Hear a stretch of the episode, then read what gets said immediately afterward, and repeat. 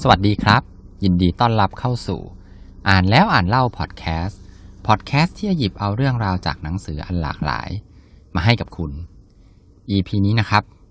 ผมเลือกหยิบหนังสือที่มีชื่อว่า โง่ศาสตร์ The Basic Law of Human Stupidity นะครับ ผู้เขียนชื่อคุณคาร์โลเอ็มชิโปลานะครับเป็น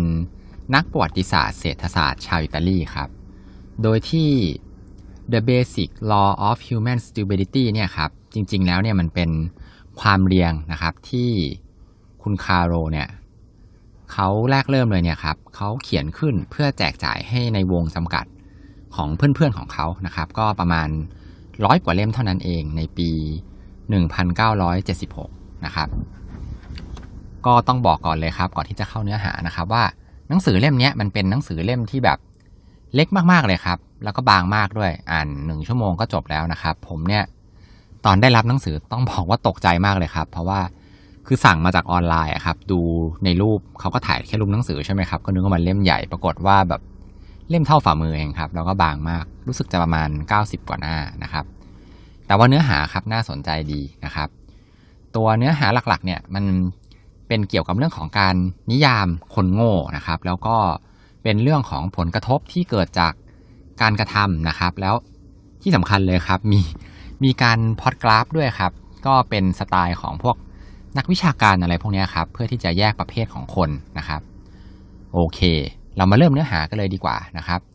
ก็ตัวหนังสือเนี่ยครับ แก่นของมันเลยเนี่ยจะเป็นเรื่องของกฎพื้นฐาน 5 ข้อนะครับ ที่ว่าด้วยความโง่เขลานะฮะมาดูกฎข้อแรกกันเลยครับ กฎข้อแรกนะครับ บอกไว้ว่า เราทุกคนเนี่ยประเมินจำนวนคนโง่นะครับ ที่วนเวียนอยู่ในสังคมเนี่ยน้อยเกินไปเสมอ โดยปราศจากข้อยกเว้นนะฮะก็ในส่วนของกฎข้อนี้ครับเขาก็ได้มีการอธิบายนะครับว่า คนที่เราเคยคิดว่าเป็นคนที่มีเหตุผลแล้วก็ดูฉลาดเนี่ย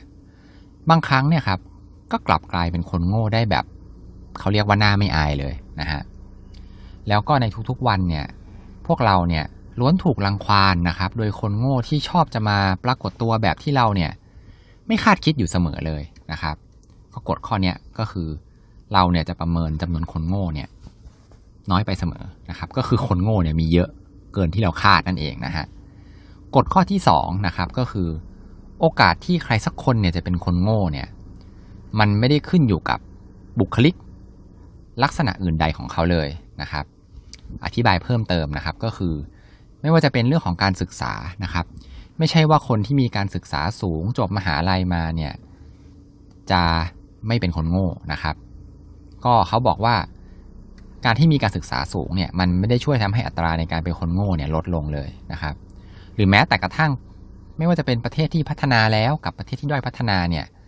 สัดส่วนของคนโง่กับคนไม่โง่เนี่ยก็ไม่ต่างกันนะฮะ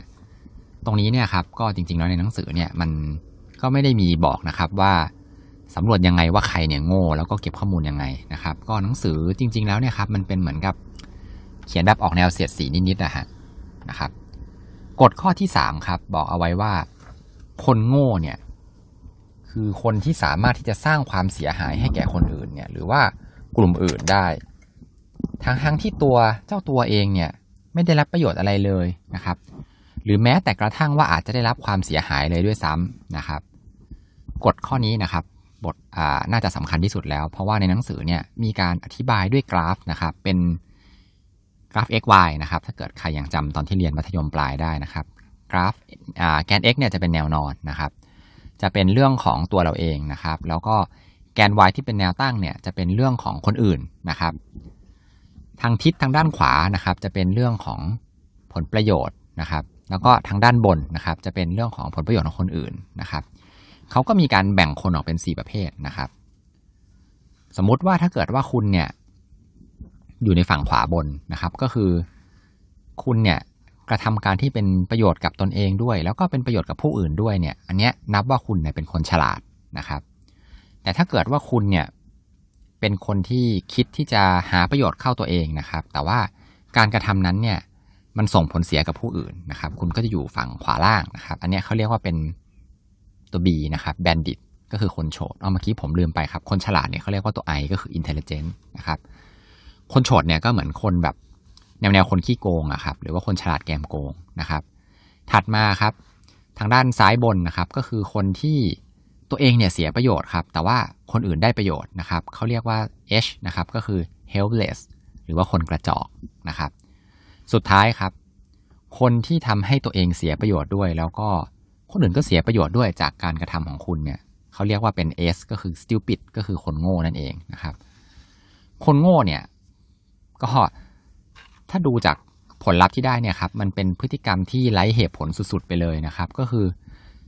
ทำการกระทำนั้นๆ ไปเนี่ย ทั้งตัวเขาเองแล้วก็ตัวคนอื่นเนี่ย เสียประโยชน์หมดเลยนะครับ ทีนี้เขาก็พูดถึงว่า การที่เราเนี่ยจะตั้งท่าในการรับมือกับคนโฉดเนี่ย มันง่ายกว่า หรือคนขี้โกงนะครับ ที่ผมตั้งชื่อขึ้นมาเองเนี่ยครับ ก็คือเพราะว่าการกระทำของคนโฉดเนี่ยมันสามารถที่จะคาดเดาได้นะครับ เพราะว่าเขาเนี่ยกระทำสิ่งใดๆก็ตามเพื่อผลประโยชน์ของเขานะครับ มันก็ทำให้เราเนี่ยคาดคะเนได้ว่าเขาจะทำอะไร แต่ที่น่ากลัวที่สุดครับของทั้งสี่ประเภทเลยก็คือคนโง่ครับ และที่สำคัญครับ คนโง่บางส่วนเนี่ย ดันไปมีตำแหน่งนะครับ ที่ทรงอำนาจแล้วก็ทรงอิทธิพลด้วยนะครับ ก็ในหนังสือเนี่ยเขายกตัวอย่างนะครับ ว่าไม่ว่าจะเป็นข้าราชการชั้นสูงนะครับ หรือว่าทหารที่เป็นยศสูงๆอย่างพวกนายพลนะครับ นักการเมือง หรือแม้กระทั่งผู้นำประเทศนะครับ รวมไปถึงผู้นำทางด้านศาสนาเนี่ยก็ไม่เว้นนะครับ บอกอีกรอบหนึ่งนะครับ ว่าอันนี้หนังสือเขายกขึ้นมานะครับ ผมไม่ได้เป็นคนยกขึ้นมานะฮะทีนี้เขาก็ถามครับคนเขียนเนี่ยว่าเอ๊ะทำไมคนโง่เนี่ยมันถึงได้มีอำนาจได้นะครับ แล้วก็ทำไมนะครับ ถึงเป็นเช่นนั้นนะครับ อันนี้เขาก็ถามขึ้นมาลอยๆ ไม่ได้มีคำตอบนะฮะแล้วก็ด้วยความที่คนโง่เนี่ยครับ อย่างที่บอกไปว่าเขาเนี่ยกระทำสิ่งต่างๆ โดยไม่เป็นไปตามกฎเกณฑ์นะครับ แล้วก็ไม่มีแพทเทิร์นที่ตายตัวนะครับ ก็เลยทำให้คนส่วนใหญ่เนี่ยครับ โดนจู่โจมได้โดยที่ไม่รู้ตัวเลยนะครับ แล้วก็ถึงแม้จะรู้ตัวนะครับ เราเนี่ยก็ไม่สามารถที่จะป้องกันตัวได้นะครับ อย่างมีเหตุผลได้เลย เพราะว่า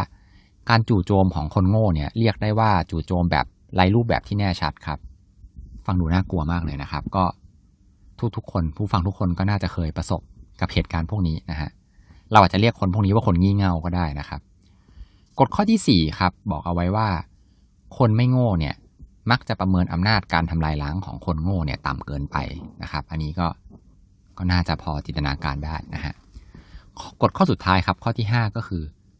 แน่นอนครับ คนโง่เนี่ยเป็นคนประเภทที่อันตรายที่สุดนะครับ แล้วก็ส่วนสุดท้ายของหนังสือนะครับ ก็คำถามที่ว่าคนโง่เนี่ยก็ทำสิ่งที่เกิดผลเสียนะครับ ทั้งกับตัวเองแล้วก็ผู้อื่นไปทำไมนะครับ ไม่มีใครได้ประโยชน์อะไรเลยครับ ก็อาจจะตอบได้ง่าย ๆ ครับ แบบกำปั้นทุบดินนะครับ ว่าก็เพราะว่าเขาอะโง่นะสินะครับ ก็หนังสือเล่มนี้นะครับ เป็นหนังสือที่แบบ เสียดสีนะครับแบบตลกร้ายเลยนะครับ ที่จริง ๆ แล้วเนี่ยก็เนื้อหาก็อ่านได้ง่าย ๆ ครับ ได้ข้อคิดดีเลยทีเดียวนะครับ ผมอ่านแบบประมาณแค่ชั่วโมงเดียวก็จบแล้วนะครับ ก็น่าสนใจดีครับ แต่ว่าอย่างที่บอกว่าเล่มบางมากนะครับ ฝากกดติดตามนะครับพอดแคสต์อ่านแล้วอ่านเล่าในทุกช่องทางที่คุณรับฟังเลยนะครับ แล้วก็ตอนนี้มีใน YouTube แล้วด้วยนะครับ สุดท้ายนะครับก็ขอให้ทุกคนนะครับมีความสุขกับการอ่านหนังสือที่ทุกคนชอบนะครับ สวัสดีครับ